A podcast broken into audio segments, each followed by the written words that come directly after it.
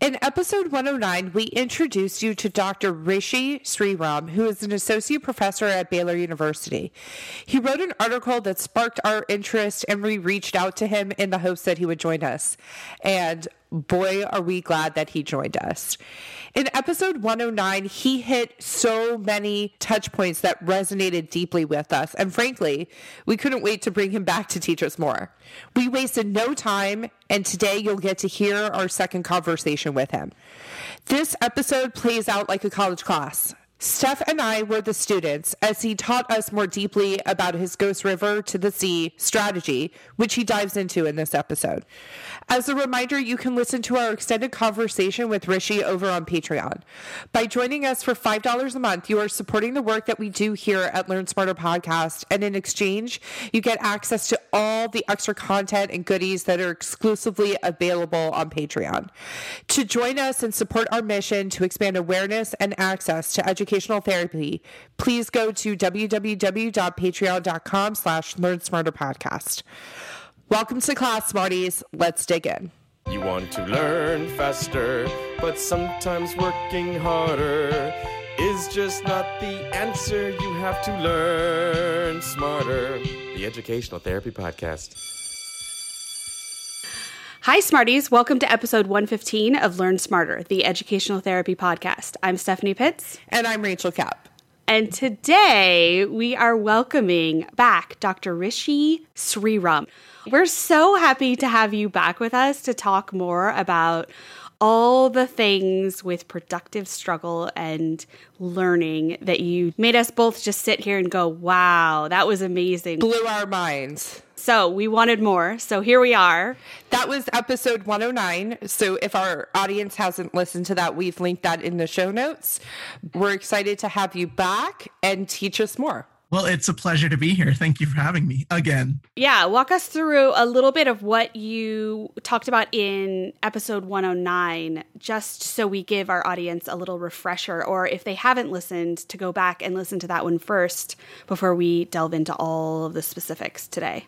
Well, one of the things that we started talking about in episode 109 was how, with Carol Dweck's research on mindset, it's so much about the beliefs that people have about intelligence and learning and how important those beliefs are.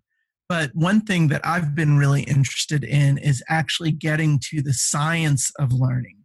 How do you actually become more intelligent? How do you learn based on what we know from really decades, more than half a century of research on learning. And in my own journey as a professor in a school of education, I was really humbled by how little I knew about the science of learning. And once I started learning it, I was just amazed and thought, I need to share this in whatever venues I have available, certainly as a parent and as a professor. And I've had the joy of sharing that with you one of the things that I think was the theme from that episode was this idea of productive struggle and how our brain creates these pathways. And there's this white substance, fatty substance in our brain called myelin that wraps around those pathways to really speed them up. So, the reason that struggle can be so helpful to learning is that it actually makes our brain signals faster, stronger, and better. Still mind blowing, second time around. Yeah. I'm glad we're hearing it again. Yeah, me too. Why don't we just say the four specific things that we talked about in episode 109 because actually it's a part of your larger strategy and approach. This was just highlighted in a specific article and for us in that episode. So, do you want to share them or do you want me to share them? No, yes, I'm happy to do it. And that's exactly right. For that article in Edutopia, and because of uh, time constraints with our podcast, I wanted to highlight some of the key learning strategies, one of them being retrieval, and one being interleaving, one being spacing, and one being mindfulness. And it was really fun getting to unpack those four really important facets of the science of learning with both of you really excited to be back because while those are four really important facets, there's more to the science of learning. So I created at least what I think is a cute little acronym for learning about learning. And I call it Ghost River. And specifically, it's take the Ghost River to the sea. And this is how I remember all the elements that, that come together to help us learn better. And when I say us, I really do mean all of us human beings that remarkably, as different and unique as we are, and how I think those uniquenesses should be honored and they're important, we learn in surprisingly and remarkably similar ways. All right, let's dig into it. So, this is interesting because you just said that people learn in surprisingly similar ways. I'm sure this has been tested, but that's across socioeconomic status, race, gender. We learn in the same way. That's absolutely correct. When race and gender and socioeconomic status come into the picture, it's because they are hindering the things that we're going to talk about on today's episode that are so helpful to learning. Understood. Okay. Mm-hmm. So we'll give you the floor, Professor. Go ahead and teach us. well, I think it's appropriate to start with uh, defining what I mean by learning. And I think maybe a fancier definition would be that learning is acquiring knowledge and skills and having them readily available from memory so that we can make sense of future problems and future opportunities.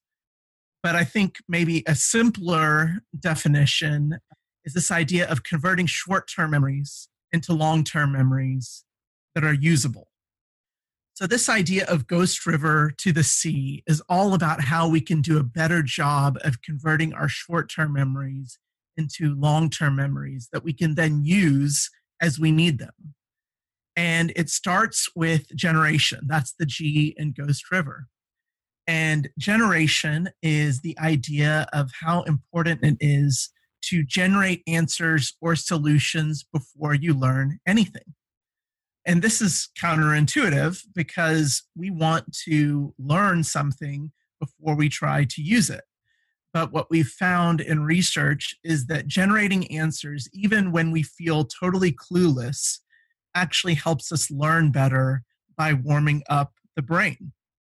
And a real practical way that I think this comes across in studying strategies is how important it can be to read the review questions first before you read the material. Well, why does that work?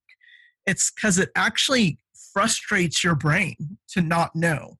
So when you encounter things, when you actually try to do things that your brain doesn't know how to do, or try to answer problems that you don't know how to answer, your brain creates this healthy frustration so that when you do make available the material that the brain needs, it more readily absorbs that information because it wants to do well, it wants to succeed. Fair enough. It's a strategy that we advocate all the time is read the questions before in fact not only just read the questions but go ahead and start answering the questions. So all you have to fit in is the unknown, especially with the younger student for example. But it's how we advocate for studying as well figure out the questions that are going to be asked and try to answer them before you get started. And all of a sudden, when you do that, you're cluing your brain in to what it needs to know. And so that the small pieces of information in all the noise really start to pop out because you've primed your brain to be ready for it. it makes a lot of sense. Okay. So then we get to the H in Ghost River, and H is for habits. So, when we talk about the idea of converting short term memories to long term memories, that sounds scientific, it sounds fancy, but we're all very familiar with the idea of habits. And habits are simply that they're brain pathways, brain signals that have been so well myelinated that we can do or think things without thinking. Now, of course, our brain is thinking, but that thinking is happening so fast, those signals are so strong that we can't help but think it. So it's not requiring our conscious, full attention. It's like if I put a word in front of you and asked you, do not read it. You can't do that. You can't not read a word that's in front of you. Mm-hmm. At once upon a time, reading that word would have been extremely tenuous for you it would have taken a lot of concentration and work. Well, those pathways have been so well myelinated that its reading has become a habit for us. We don't see letters anymore. We see words. Eventually, we start to see groups of words together, and that's how we read faster and faster. Well, this is true for everything that we want to master, everything that we want to be good at. Repetition really does create this version of habits with any kind of thought or feeling or attitude that we desire. So, when we're trying to learn something, first clue, the first signal that we have available to us that it's not a habit is if we have a hard time remembering it. So, you already mentioned how important forgetting is to learning, and it is. We have to forget by default. That's how our brain survives in a world of endless information. But when we're really wanting to learn something, the more struggle it takes for us to recall that information we need, that's the sign of how far we have to go before that information has really become habitual. We're quiet because we're processing. Mm-hmm. I think the reading example was really relatable for that example. For me, I have like a quota on the amount of habits I can keep going at once. And sometimes I need to prioritize those habits of what needs to actually get done. And I can see that with some of my clients. Mm-hmm. Have they reached the limit? Like, what do we really need to make sure that they are doing habitually? And what are things that we try to encourage to become habits. But it makes sense. You know, in our last episode, episode 109, we talked about this metaphor of where do you want dirt roads versus paved roads versus freeways. And it takes a lot of time and resources to create freeways in our brains for everything that we want to learn. It's not practical. And so, some things I think it's okay to say this is not something that I want to be automatic and habitual.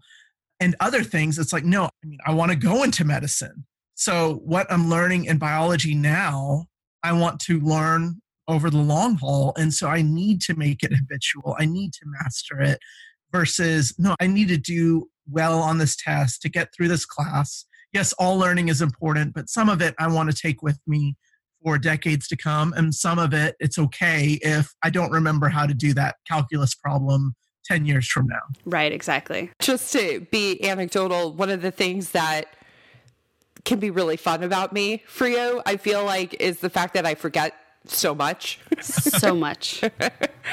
and I'll be Steph, what was that or who was that? There's a lot of those conversations going on between the two of us. But I know it in my brain that I just never said, Rachel, store this. Mm-hmm. Like, pay attention to this. Yeah, you said something to me the other day about it. What did I say? Remind me. See? she said something about how I need to tell myself that I need to remember this in order for it to stick. She said that. Yeah, that's how learning always has occurred for me is I would have to actively and very consciously say, no, no, no, no, this is important for me to hold on to. Otherwise, I have a lot more empathy for my mom now because she would forget a lot of things. And I would get so frustrated, especially as a teenager. I'm like, we just talked about this, but I have so much more empathy for that now because I see that playing out in my life with everything that I am consuming. I think it's a really helpful anecdote because I do feel like we're almost having an ongoing conversation and negotiation with our brain about what we want it to remember and what it's willing to remember. And we want to say, oh, remember everything. And then brain says, no, thank you. And so then we have to enter into, okay, well, what can I persuade you to really know, to kind of know, and to forget? And we do that through the amount of attention and effort that we put to learning. So true. Okay, that brings us to the O in Ghost River, and that's for organization. One thing that we know about experts and expertise is that it's not so much that they know more, although they probably do, but it's much more about how they know better. Experts know information better. And when I say that, what I mean is that they organize that information in ways that are easy to understand, categorize, and then access that information as they need it. So the idea of organization is putting information into a structure or a framework that really makes sense from kind of the big level thinking and then funneling down to the details. So, in other words, not all information is equal. Some things are grouped together, some things are more important than others, some things are the finer points, and some things are the major principles or theories that we need to know. And our brains are designed to learn this way. Our brains like organized information, and therefore they learn organized information much better. So when we want to study something, we kind of tend to think as novices that it's just a bunch of random information. But the people who are teaching us that information know that this isn't random at all, that it all breaks down into larger categories. And when you see how those categories fit together, this work pays off. So, from a more practical perspective, when it comes to organization, if learners can create a scaffold or a framework that helps them understand information. I mean, think about what I'm doing right here with this idea of Ghost River to the sea, right? Yeah. That organizes the information instead of me having to think, okay, what were the 13 principles of learning that I want to convey? I remember them much more easily. I recall them easily in a particular order because I created this acronym. We do that when we create silly phrases. We do it when we study the table of contents and really appreciate what table of contents can do for organizing information. It's all about trying to understand the gist before we try to understand the details.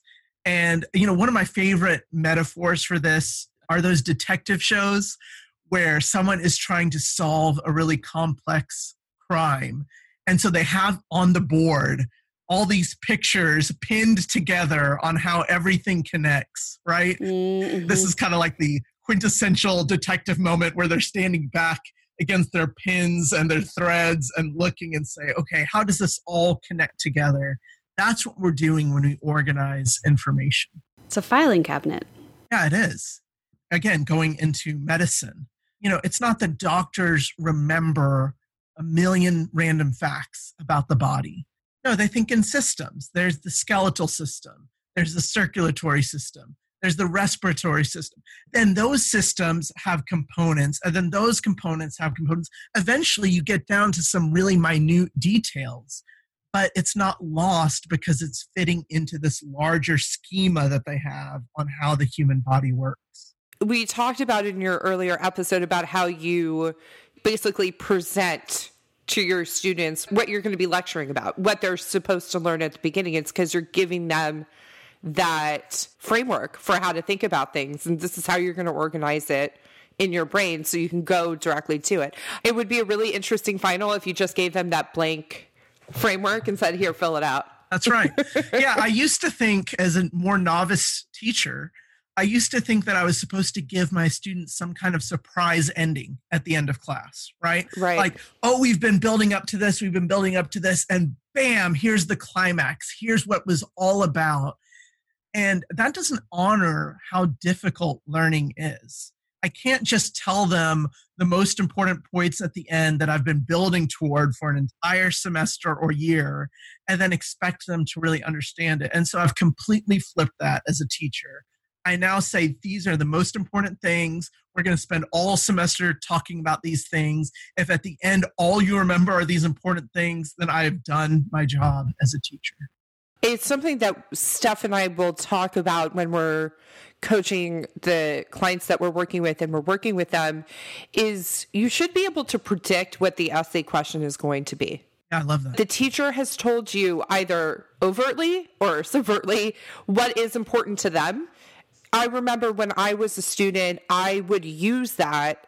I was an ed therapist before I knew I was an ed therapist, my own learning. Right. And so I would use that of like, what do I think the essay question is going to be? And I would write out mnemonics and things to help me with, okay, I think it could potentially be these one or two or three different topics.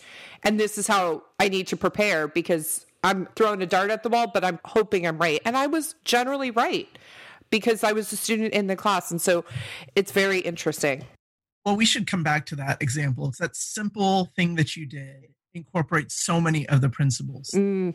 So, next up is the S in Ghost River, and that's spacing. This is something that we talked about in episode 109 because if your listeners feel overwhelmed even by Ghost River to the sea and they're like, I need one thing, give me one thing. Yeah. And then I'll re listen to this podcast and pick up a second thing.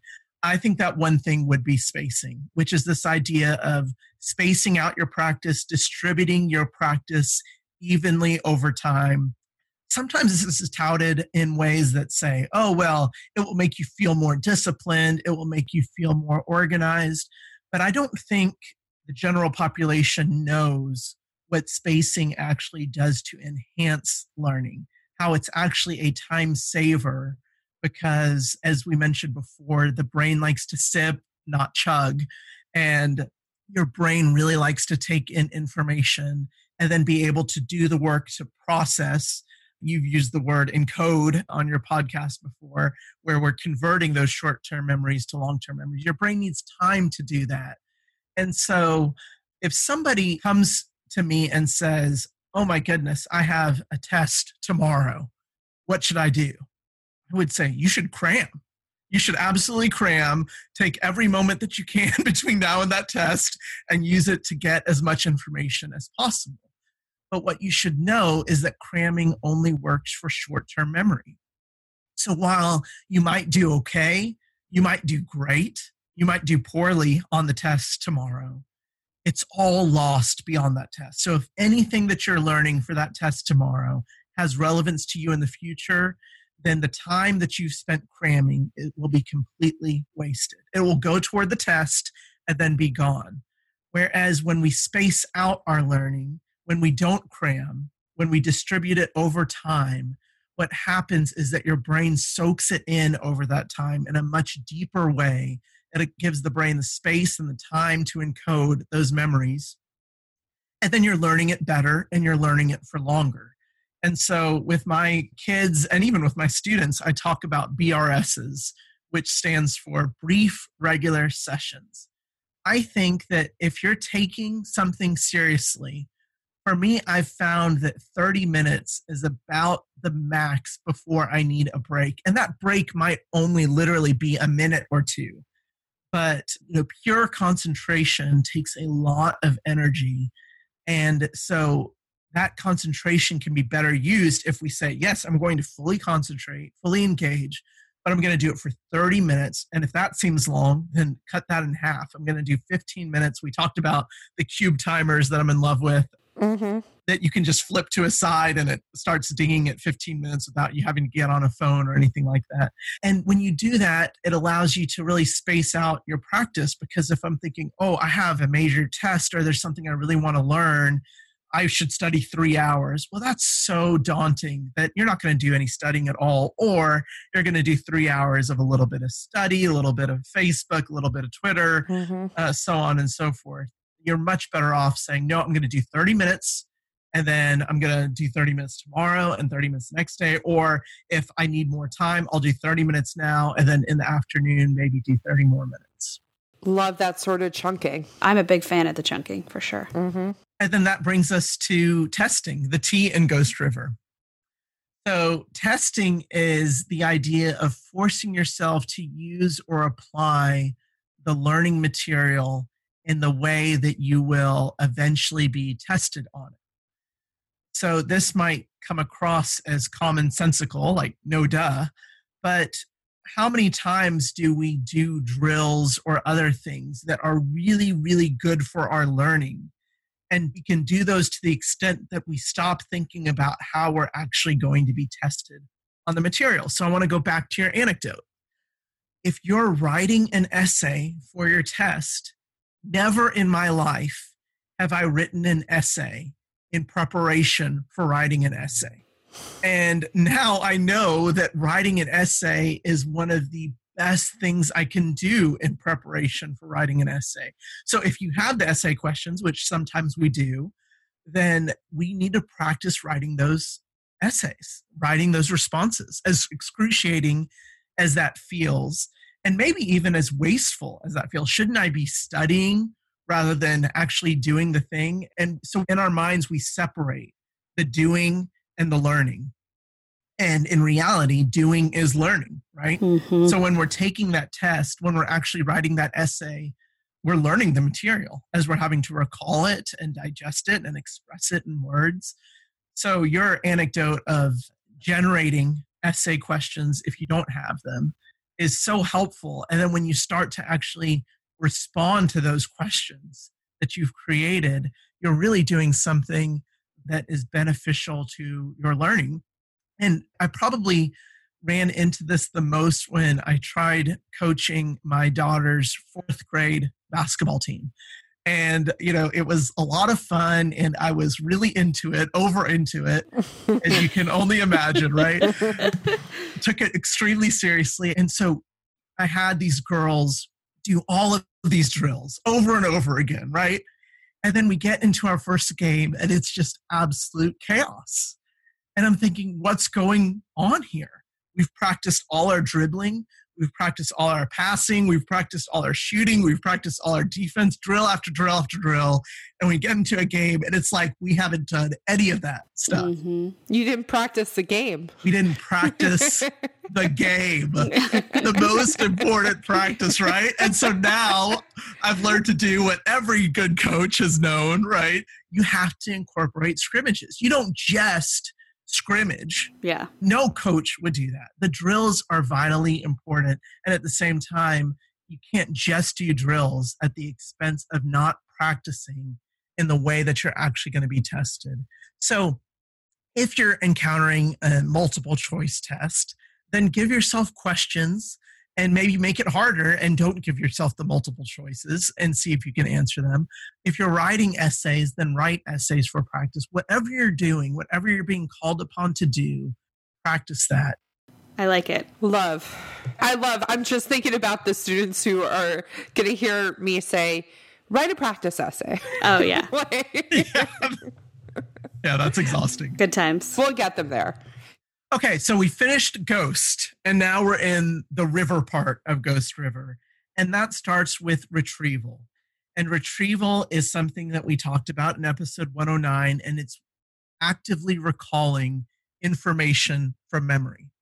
So, one of the things that we discussed was in psychology, we call it the illusion of familiarity. If you put material in front of you, your brain does not want to work hard.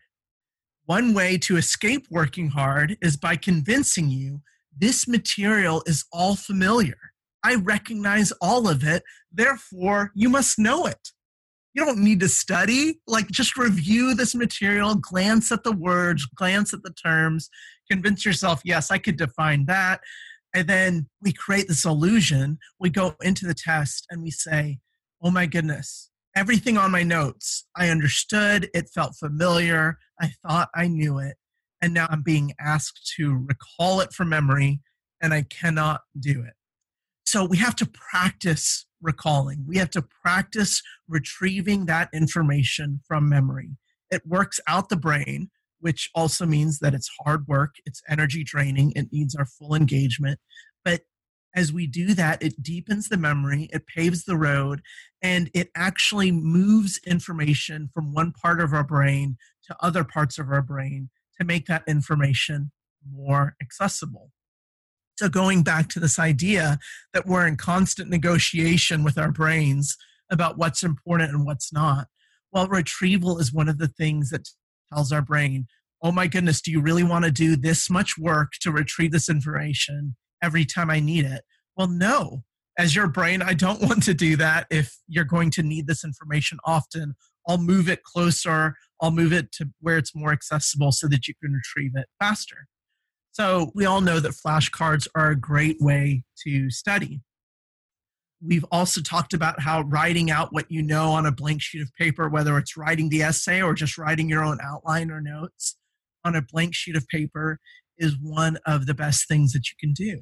Anytime you're in the car and you want to, instead of getting on social media, practice doing the hard work of remembering at random times. Each time you do that, it's painful, it doesn't feel good, it's work. But every time you do that, it strengthens those signals, it makes that information more readily available, And then when you've written out those notes or when you've written that essay, you can say, hey, where are the gaps? Where are the misses? And that also helps direct you on where you need to study and put your future time. Love. Okay, that brings us to interleaving. Interleaving is another element that we discussed in episode 109, and it's a fancy term for moving from one subject or sub subject to another rather than focusing on one set of material. So, the opposite of interleaving is massed practice. And we talked about a famous study from the 1970s where a group of researchers had children throw bean bags at a target three feet away. And then over the next several weeks, half the students, half the children continued to practice at a target three feet away. The other half could only practice at targets two and four feet away. Lo and behold, at the end of the experiment, six weeks later, eight weeks later, when they tested all the children on how good they could perform, how well they could do at this task of throwing beanbags at a target three feet away. The group that had practiced at two and four feet away magnificently outperformed the group that had always practiced at three feet away. This is counterintuitive. We think practicing the thing that we're going to be tested at in the exact way that we're going to be tested always leads to better learning there's this idea of interleaving when we can make it more difficult by changing the target. So moving the target was literal in this experiment, but we can move the target in some really easy ways with what we want to learn. So one of the things I like to tell my students when it comes to interleaving is before I know that chapter 12 was assigned to you, before you read chapter 12, I know you're pressed for time. I know you just want to get it done. Before you do that, pick a chapter, 1 through 11, pick a chapter and review it before you read chapter 12. That's interleaving. And you can, again, set a timer. Oh, I will do this for 10 minutes. That's as much as I can take. I'll review chapter 8 for 10 minutes. And then the next time when I'm assigned chapter 13, I'm going to pick chapter 4 randomly review.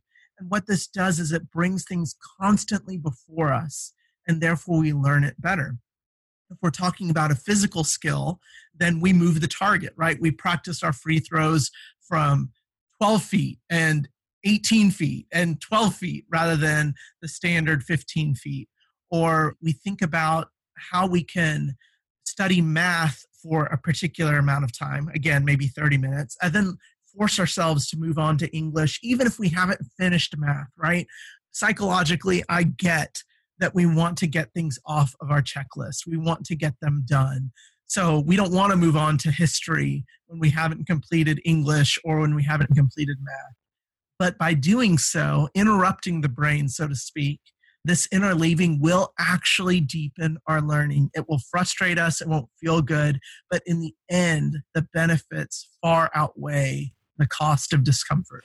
I want to ask a question about that because it's not multitasking which we know doesn't work for our brains. That's right. But I want to ask if something that I remember experiencing as a student and really liking as a student is an example of interleaving but it's within the context of one class. So when I was taking algebra and algebra 2, there was like a year gap in between, but same teacher. And he would do something on the homework that no other teacher that I'd ever had for math would do, which is he would always, always, always like the first six to nine problems were always review of previously learned concepts. And so it wasn't on the concept that we learned that day, but I really appreciated that as a student. Now I really appreciate it as an adult, as an ed therapist, that it works a lot with math because I never forgot material because it was constantly being, hey, don't forget. Is that an example of interleaving? It's a perfect example. In fact, there was a person, a mathematician uh, with the last name Saxon, who developed Saxon math based on that entire concept. The whole concept, my kids have gone through Saxon math, and it's that you only present a few problems from the new material and all the other problems are from old material. Yeah. And it is light and night different from what I experienced in math, where I learned on a short term basis made really great grades on the test and then didn't remember a thing. And so long term, I really struggled with math, even though I scored high grades because of that lack of interleaving. Yeah. Highly recommend it. It's really neat. But you don't have to go through quote unquote Saxon math to do just what you were talking about. Right. From my recollection, he would call them problem sets that he had developed over the years. He would just reuse them every year, but he had generated the curriculum which the amount of time that that would have taken for all these different levels of math but it was impactful and right yeah. it made it more pleasurable because i wasn't starting on problems that were brand new. I was starting on problems that i already knew how to do. Yeah. So it was an easy entryway point into doing the quote unquote new stuff. That's exactly right. Okay that brings us to the v of variation and variation is this you know the cliche that variety is the spice of life. Mm. well variety is the spice of learning as well. And a variety can be really helpful to your studying but almost in ironic fashion. Because when we study in the same place and the same time using the same methods it helps our learning. But this is ironically counterproductive because where we're being tested isn't that place or space or time or in those methods. So when we tie our learning to specific habits of study, we're actually hurting ourselves because then we're having to go into the classroom or wherever it might be and and apply that learning. And so we have to actually unsync our learning from place and space and time. So I actually recommend to my students that they don't study in the same place every time, that they don't choose the same time of day, and they don't study things in the same order so that your brain doesn't get attached to, okay, this is where I think about math so that when you go out into the world, you're not like, well, brain, I need you to think about math now. And it's like, no, this really isn't my environment. Right. It's like when we're training Fritzy, my dog, and my husband and I talk about like, we have to do his tricks in other parts of the house. Yes. Because he's really used to doing it in the kitchen right where his treats are. And I'm like, no, we're going to do it out here today, or we're going outside to do it today because we want him to be able to perform even if he's not in our kitchen. Yeah, that's exactly it. He's very sweet. I love dogs. yeah. okay, E. E is for elaboration. So, one of the things that was surprising to me in learning about learning is that there aren't really these learning styles, at least in the way that we talk about them. Uh, like I said before, we as in human beings learn in remarkably similar ways.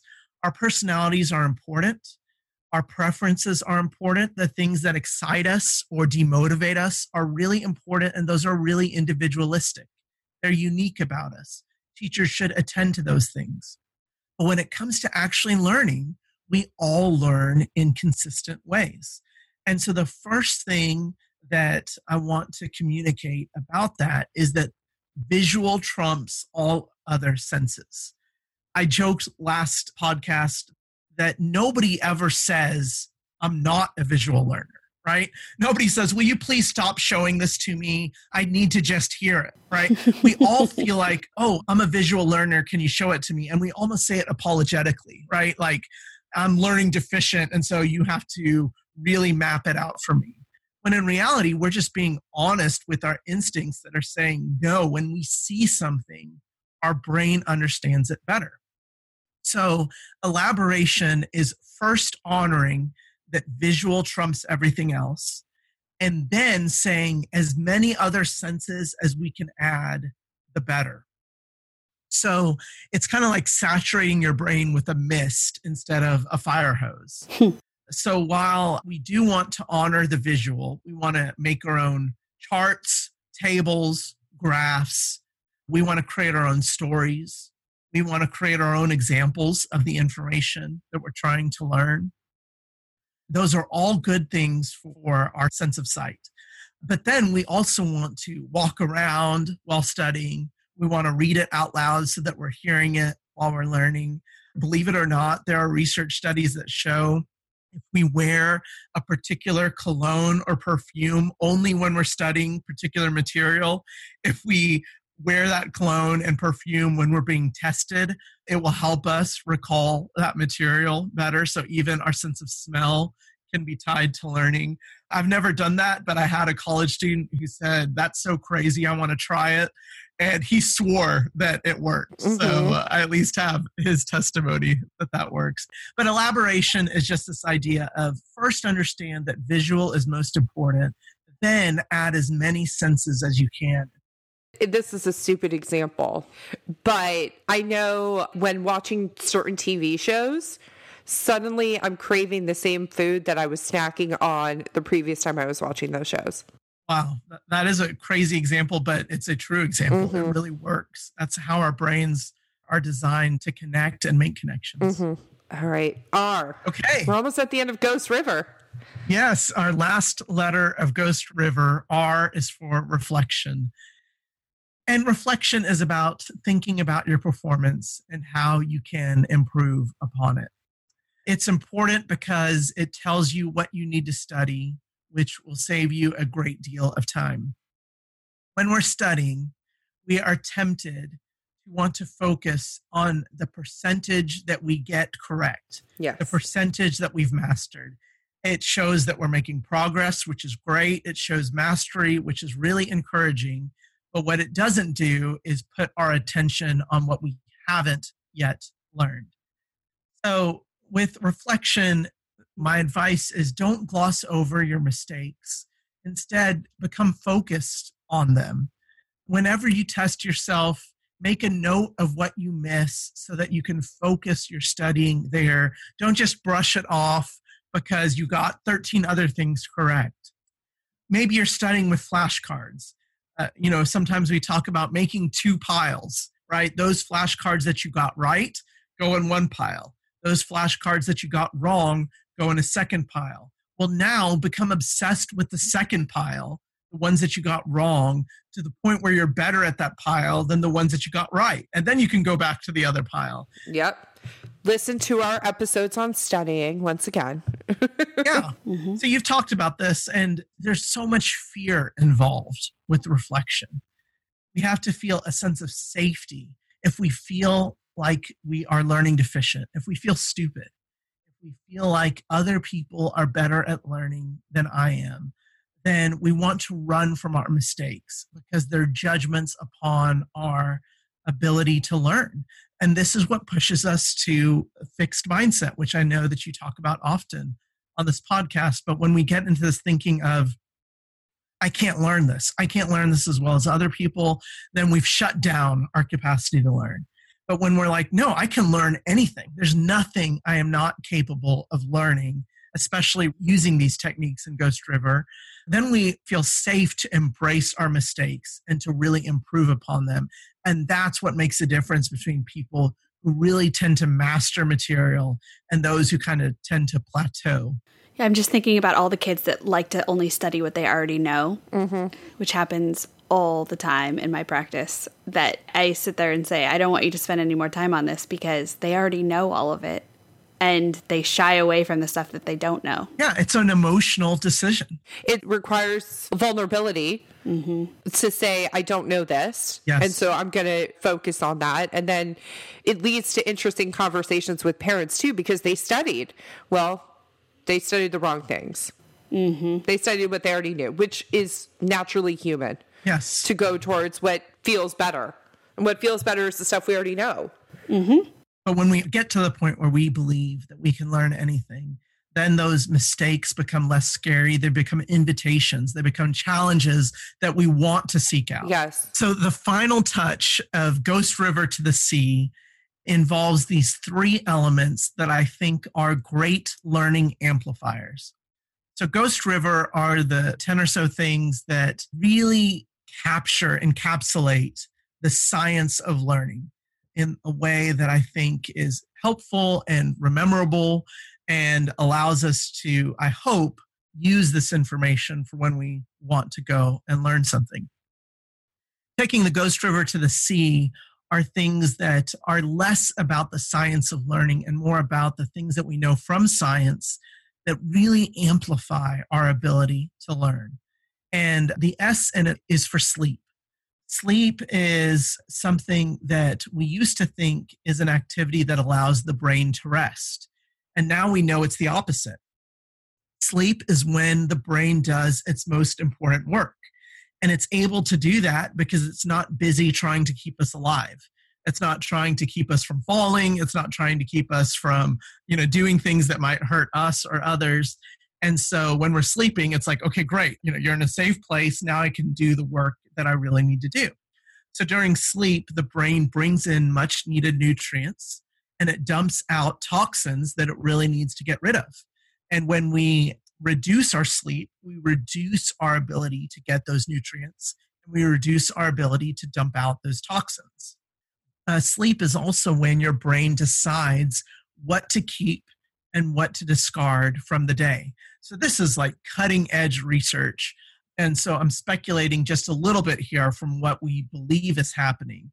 But the latest research seems to indicate that when we sleep, we are literally replaying our day in our mind. And the brain is deciding what elements from the day it's going to keep. In other words, convert hmm. from short term memories to long term memories, and what elements it's going to let go of and forget. So when we shorten sleep, it can't do that. And so everything just gets forgotten.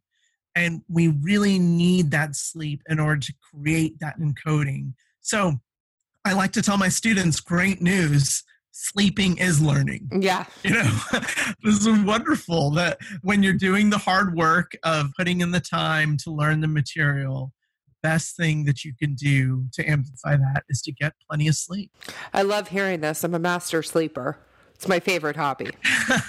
and it's true for naps as well. You know, from NASA to other companies, they've found that we actually vary as human beings.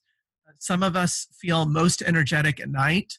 Some of us feel most energetic in the mornings. If I were to guess about your listeners, I would say from somewhere around 10 a.m. up until lunchtime is when they're most engaged. Yes. But that won't be true for all your listeners. Some of them really are night owls. But what is consistent, believe it or not, among all human beings is that we all get tired in the afternoon. And so, what they find is that naps can really give your brain a boost by taking an afternoon nap. That post afternoon time really gives your brain a boost. So, Spain is doing it right with the siesta. They are. Yeah. It's funny that you mentioned that because America is so obsessed with productivity, right? This is how yes. we've become such a great nation. And so we're getting to the point where we're saying the less you sleep, the more honorable you are. Right the more you work, the better you are. It's something to brag about. And these are things that we're showing now are actually literally counterproductive, that you're spending more time and getting less from it. That's part of what businesses and people are learning in quarantine too about productivity. Yes. We don't value vacation in this country. We don't value maternity and paternity leave, family lifestyle. Everything is about being productive for your work. But I think we're all kind of questioning that too in this period of time because we had no other choice but to question it. Right. I think we're going to see more and more of companies launching four day work weeks and other things. Yes. Schools considering starting later so that kids can sleep a little bit more. Yeah. I think this has forced lots of institutions that have kind of been mm, dug in on the way that things have done because that's the way things have been done. They've been forced to pivot now. So it'll be interesting to see. Yes. You know, the companies that were already comfortable with work from home are even more comfortable with work from home now. And the companies that weren't have had no choice. Like we were talking about off air, it'll be very interesting to see what researchers are writing about the year 2020 in 20, 30, 40 years. Yeah. Yes. Okay, the E the ENC is for exercise. And I've always heard that exercise is good for you, exercise is important. What was new to me was the direct connection between exercise and learning. And the reason is a very logical one. The brain, as I mentioned, takes in nutrients through blood flow. and removes toxins through blood flow. Well, what exercise does is it increases blood flow throughout our bodies, which includes our brain. And so when our brains have more access to more blood because our circulatory systems are running more efficiently and more effectively, our brains are able to function better. And so they have found that when it comes specifically to learning, I'm not talking about any of the other health benefits that come from exercise.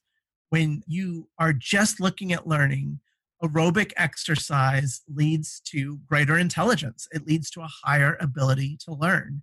And not only that, but strength training does as well.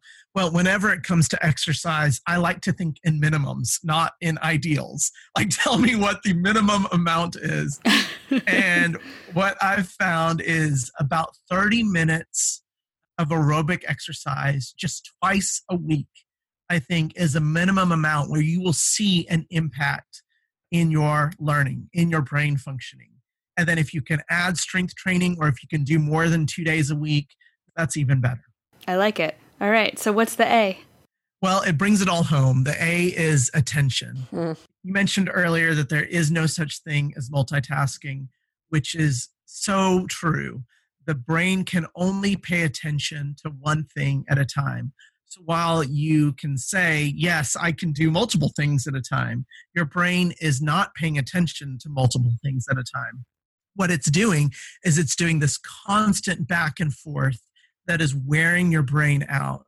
You're learning less, you're getting less from the experience, you're making less meaning from the experience, and you're totally draining your battery, so to speak. So, paying attention to multiple things at the same time is a lie, but it's a lie that our brains allow us to believe because our brains are remarkable. And it's like we can text and drive at the same time, but what you're really doing is driving for a few seconds, then texting for a few seconds, then driving. And that's why it becomes so dangerous right. because what happens in those few seconds? So, we have to set aside time to fully focus. Attention is our most valuable resource. And the older I get, the more I have to relearn this lesson and believe it all the more that attention is my most valuable resource. It's not my money, it's not even my time, except for how I'm using my time to place my attention. When we can set aside time to fully focus on what matters the most to us, we give ourselves the opportunity to really develop and really grow and really learn from those experiences. We feel happier. That's what the research shows. In episode 109, we talked a lot about mindfulness, which is this idea of meditating in a way that's directing your focus and it's practicing paying attention. It feels good, you feel relaxed, but it's also honing your skills. So, attention is something that I feel like society convinces us that some people are just good at attention and some people are bad at it. And I think that attention, although there are all sorts of things that can go wrong and disorders that involve attention, I really do think that attention is also a skill that we can learn to perfect or at least improve upon through things like mindfulness meditation. And there are lots of apps available for that or just choosing to be fully present, fully engage the thing that's before us. I feel like I'm just sitting in a college lecture again, mm-hmm. and I love being a student. So I have just enjoyed the heck out of this. But is there anything you want to leave our audience with? Any kind of last words of, hey guys, if nothing else, what do you want our audience to know? What do you want us to know and understand? Think I want to reiterate that I got my PhD in education and became a professor in a school of education at a major research university before I knew any of this. Right. So if your listeners take Ghost River to the sea and take one, two, three elements that kind of stuck out to them and really try to apply it, really try to live it out with consistency, I think the progress, the return on investment that they get is going to lead them back to this podcast where they can learn other elements. because all of these elements together are all extremely beneficial for learning. And I think the one thing I want your learners and your listeners to take away is that they can learn anything, that there are strategies behind this that perhaps they haven't been taught before. Here we have discussed them, we've taught them. So take these things, apply them where you think that they're helpful to you, and enjoy the results. Love almost makes me wonder if we should do a Ghost River series. Yeah. Stuff of how we think about this as educational therapists. I don't know. We have so many ideas for this podcast, but this has just sparked some real, hopefully meaningful conversations and impacts the lives of learners ultimately. Yeah. Well, I hope so. I hope that your listeners really find it helpful. And I'm so thankful for the opportunity to join with you in such a fun and enriching conversation. We appreciate your time as well. It's been really fun to get to hang out with you these couple episodes. Yes, and thank you. You never know. You might hear from us again when we have more questions. Yeah. I would love that. Thank you so much for being awesome. here. Thank you. My pleasure. Take care.